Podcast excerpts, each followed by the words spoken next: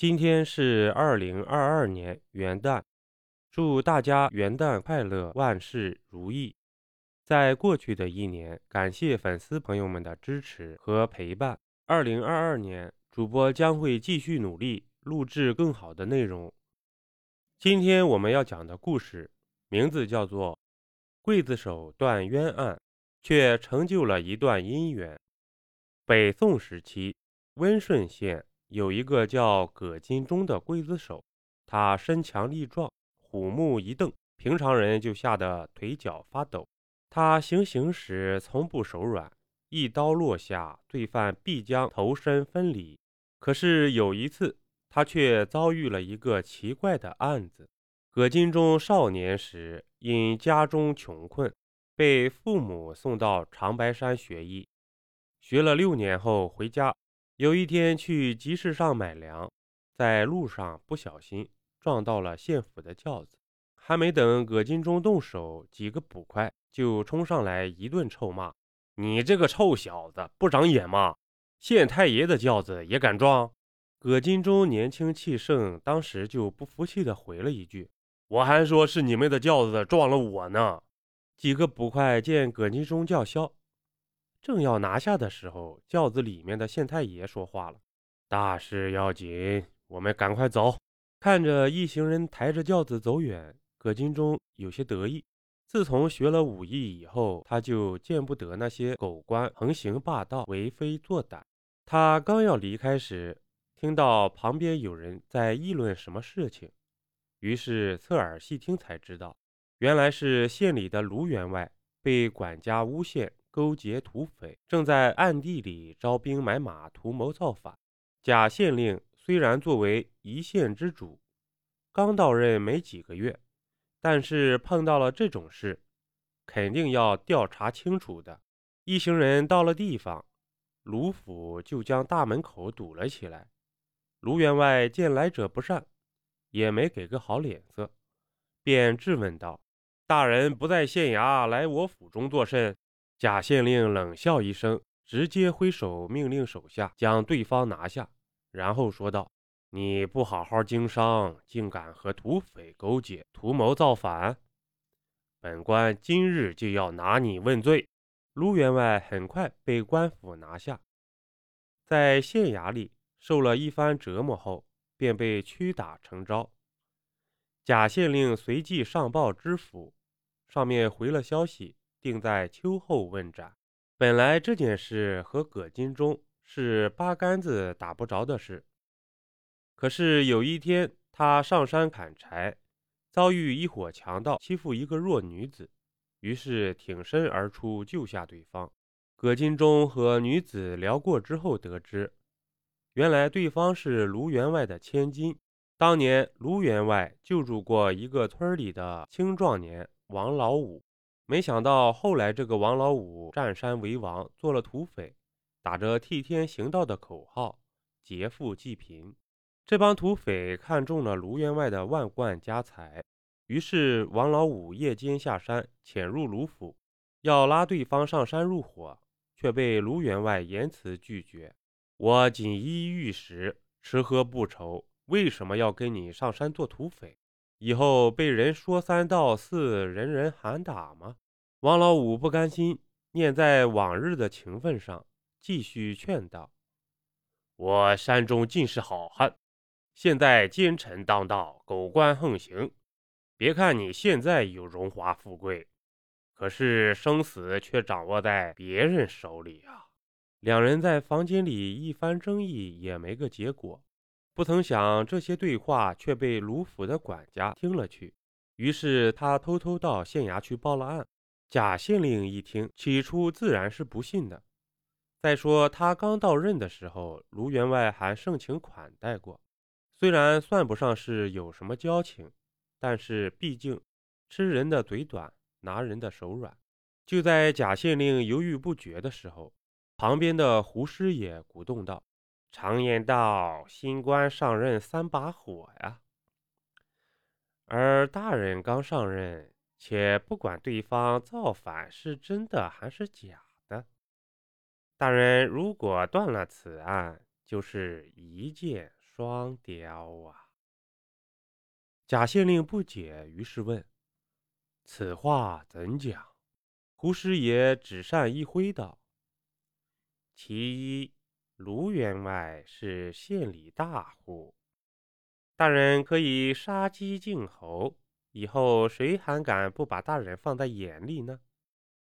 其二嘛，造反是朝廷大事，大人拿下对方就是大功一件。”说不定朝廷知道了，会给大人高官厚禄呢。葛金忠问女子：“你既然逃了出来，你爹又是这个王老五的恩人，这帮土匪又何故欺负你呢？”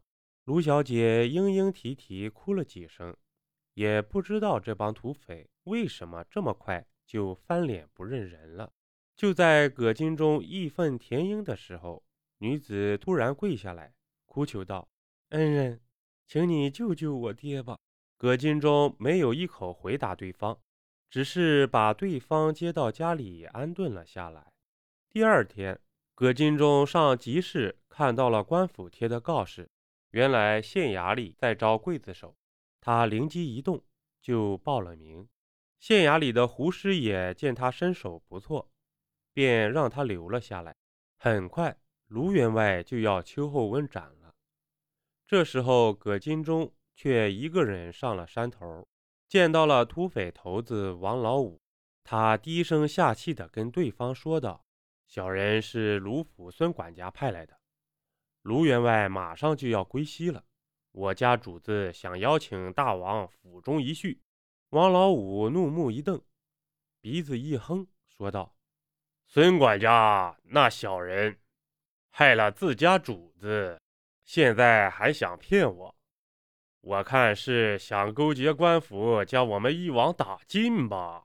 葛金忠从怀里掏出卢小姐的信物，说道：“我家主子有一份大礼要送给大王，以表诚意。”他手中的信物，这个王老五自然是认的，因为他当土匪以前就对卢小姐念念不忘。后来听说卢员外被官府抓了。便想抓了卢小姐当压寨夫人，却不想被葛金忠所救。王老五看到信物以后，虽然心里还是有些猜疑，但是却又放心不下，当下便写了一封书信，让葛金忠先带回去，自己则等到晚上才下山。葛金忠又乔装一番，混进了卢府。他神不知鬼不觉地来到孙管家的背后。拿刀顶在对方的脖子上，恐吓道：“你害了卢员外，我家大王让我来找你算账。”孙管家眼珠子一转，知道这是那帮土匪来找自己算账了。为了保命，他赶紧求饶道：“好汉饶命，请告诉你家大王，卢员外不答应的事，我可以答应，要多少钱都可以。”葛金忠声音一沉。心想卢小姐所说果然不假，这个孙管家果然没安好心，于是怒声说道：“我家大王要一半家产。”孙管家眉头一皱，没想到这帮土匪竟然狮子大张口，可是刚一犹豫，脖子上的刀就已经擦破皮儿了，吓得他赶紧答应下来。葛金忠冷笑道：“哼，口说无凭，立下字据。”孙管家为了保命，只好按照要求写下了一份保证书。交到对方手里后，他又喊了几声，却发现身后早已没了人影。到了夜间，王老五果然如约而至。他见到孙管家以后，直接质问道：“姓孙的，你赶紧把人交出来，否则我要你好看！”孙管家一听，有点纳闷。以为对方说的是卢员外，于是气不打一处来的说道：“你你你真是好大的胃口！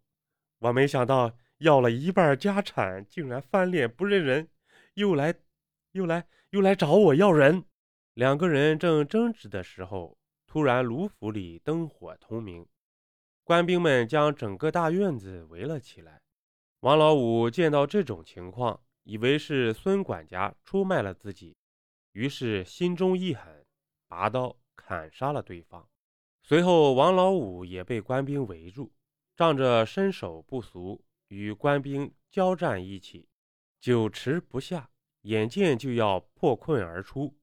这时候，站在贾县令旁边的葛金忠出手了。只见他手持五尺大刀，向对面的王老五砍去。王老五虽然这些年当土匪练了些把式，可是跟在长白山学艺的葛金忠相比，差的不是一星半点不出半炷香的功夫，王老五就被捉拿归案了。